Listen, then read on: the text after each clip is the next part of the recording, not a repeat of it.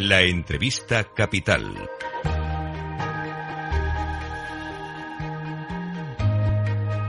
Luis Vicente Muñoz.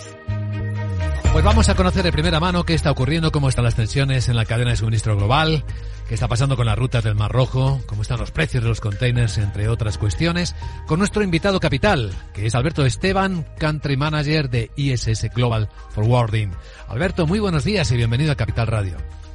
Buenos días, Vicente, muchas gracias. ISS es un proveedor de cadena de suministro global que tiene sede en Dubái, está en el epicentro de la logística mundial, trabaja en ese área de los transitarios, que son los intermediarios entre la empresa que realiza el envío y el destino final de la mercancía. Alberto, ¿cómo están, cómo están las rutas ahora mismo? ¿Hay tensión? ¿Se nota tensión por lo del Mar Rojo, por el conflicto en esa zona? En efecto, Vicente, la tensión se palpa todos los días porque en las navieras, ante esta situación de incertidumbre, en sus propios barcos, eh, a nivel de seguridad de las tripulaciones, pues ha decidido eh, mayoritariamente cambiar esa ruta eh, y navegar por, por el Cabo de Buena Esperanza hasta llegar a los mercados europeos, desde, los europeos, de los mercados asiáticos. Esto supone, pues, en primer lugar, un retraso entre 10 y 15 días del de tránsito. También supone pues, una elevación de los costes de la navegación, de los seguros a nivel de las navieras, y estas han aprovechado pues para subir los precios eh, pues de una manera significativa. Por poner un ejemplo, si antes del 15 de diciembre, eh, para que los oyentes eh, es que declaro si un contenedor de 40 pies, que equivale a lo que vemos por la carretera, un camión completo, pues estaba en torno al, a, 2.200 dólares el, el, el flete entre China y España, pues ahora está en torno de los 5.000. Una subida bastante importante, claro. Muy importante, pero no solamente eso, Luis Vicente, sino que además, fíjate que el importador europeo ahora tiene que esperar más tiempo para eh, recibir esos bienes. Hmm. Y además, fíjate que las navieras van a tener que añadir en los servicios de, esta ruta más barcos eh, porque, eh, claro, estos barcos que inicialmente llegarían antes a Europa, para volver al punto inicial en China, tienen que eh, recorrer más distancia, por lo tanto, llegarán mucho más tarde. Habría un par o tres de semanas o cuatro sin servicios de China. Pero no hemos llegado al punto de tensión como ocurrió con la pandemia, ¿verdad?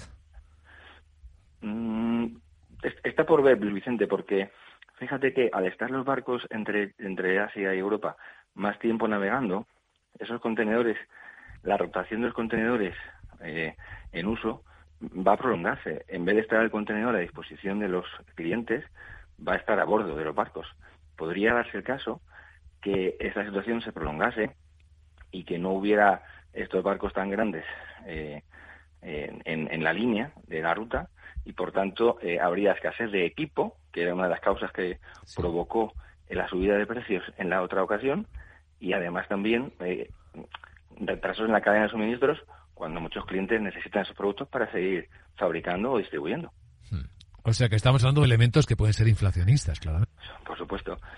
Pero sobre todo que crea incertidumbre también en los compradores, porque eh, no tienen claro en este momento eh, si las navieras volverán pronto a la situación inicial o si permanecerá esta situación de extraordinaria eh, rotación de barcos a, por el cabo de Buena Esperanza. Este es, este es un escenario de incertidumbre y ante la incertidumbre, pues el que no se vea obligado a comprar por necesidad, pues igual demora esa decisión. Imagino que ahora cerrar precios es complicado, ¿no? No será fácil. No, no, en absoluto. De hecho, las navieras, eh, como, como bien sabes, eh, estaban tratando de volver a la, a la normalidad después del despliegue de seguridad en la zona, pero eh, recientemente ha habido otros, otros ataques y definitivamente las navieras, de momento, no van a volver a esa ruta y esta situación se va a prolongar.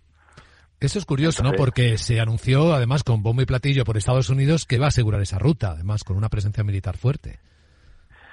Pues en efecto, nosotros pensábamos que esa, esa nueva situación iba a tranquilizar el ambiente y que las navieras iban a confiar en ese dispositivo para tomar la decisión de volver.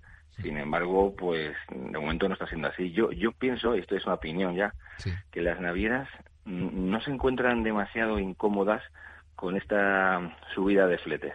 Ten en cuenta, Luis Vicente, que había una tendencia de fletes decreciente y esta situación les hace ahora mismo eh, eh, incrementar sus, sus ingresos.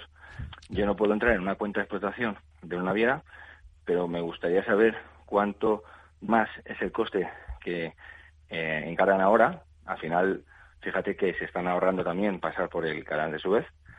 ¿Y, y cuánto es lo que han subido los fletes? no tengo la sensación de que no se encuentran demasiada, demasiado incómodas con la situación. Bueno, pues esto cuadra perfectamente con lo que está ocurriendo en la bolsa, con las acciones de las grandes navieras, por ejemplo. Y tengo aquí los datos delante. En el caso de Maersk, de la danesa, sus títulos han subido casi un 32% y Hapag-Lloyd, eh, la otra gran naviera, la alemana, pues un 42%, incluso más. Claro, es que si hay menos espacio en los barcos, los trayectos son más largos, los precios de flete van a dispararse, ¿no? Esto es ley de oferta y demanda. Correcto. De hecho, de hecho antes de que pasara esto, ante el descenso de los precios, las navieras habían decidido eh, quitar barcos en el servicio de manera puntual, de manera que la oferta cayese, aunque la demanda no, no estaba más alta, pero al caer la oferta ese precio de flete iba a subir. Entonces, eh, esto va con esa línea, aunque entiendo que obviamente es una situación sobrevenida, no la han buscado. Hmm. Imaginamos también que es coyuntural, ¿no? En algún momento se normalizará. Sí, yo, yo pienso que sí. Eh, lo que no sabemos es si esto va a ser como las gasolinas, que cuando cuando suben suben muy rápido, pero cuando tienen que bajar pues lo hacen de manera lenta. Entonces, como como te digo, Luis Miguel, Vicente, perdón, pues eh, las navieras no creo que se encuentren demasiado incómodas con esa situación y por tanto pues tendrán que ver la situación muy justificada para volver a la ruta previa. En el caso de España, con la información que tenga disponible Alberto Esteban, ¿cómo puede estar afectándole a los exportadores e importadores?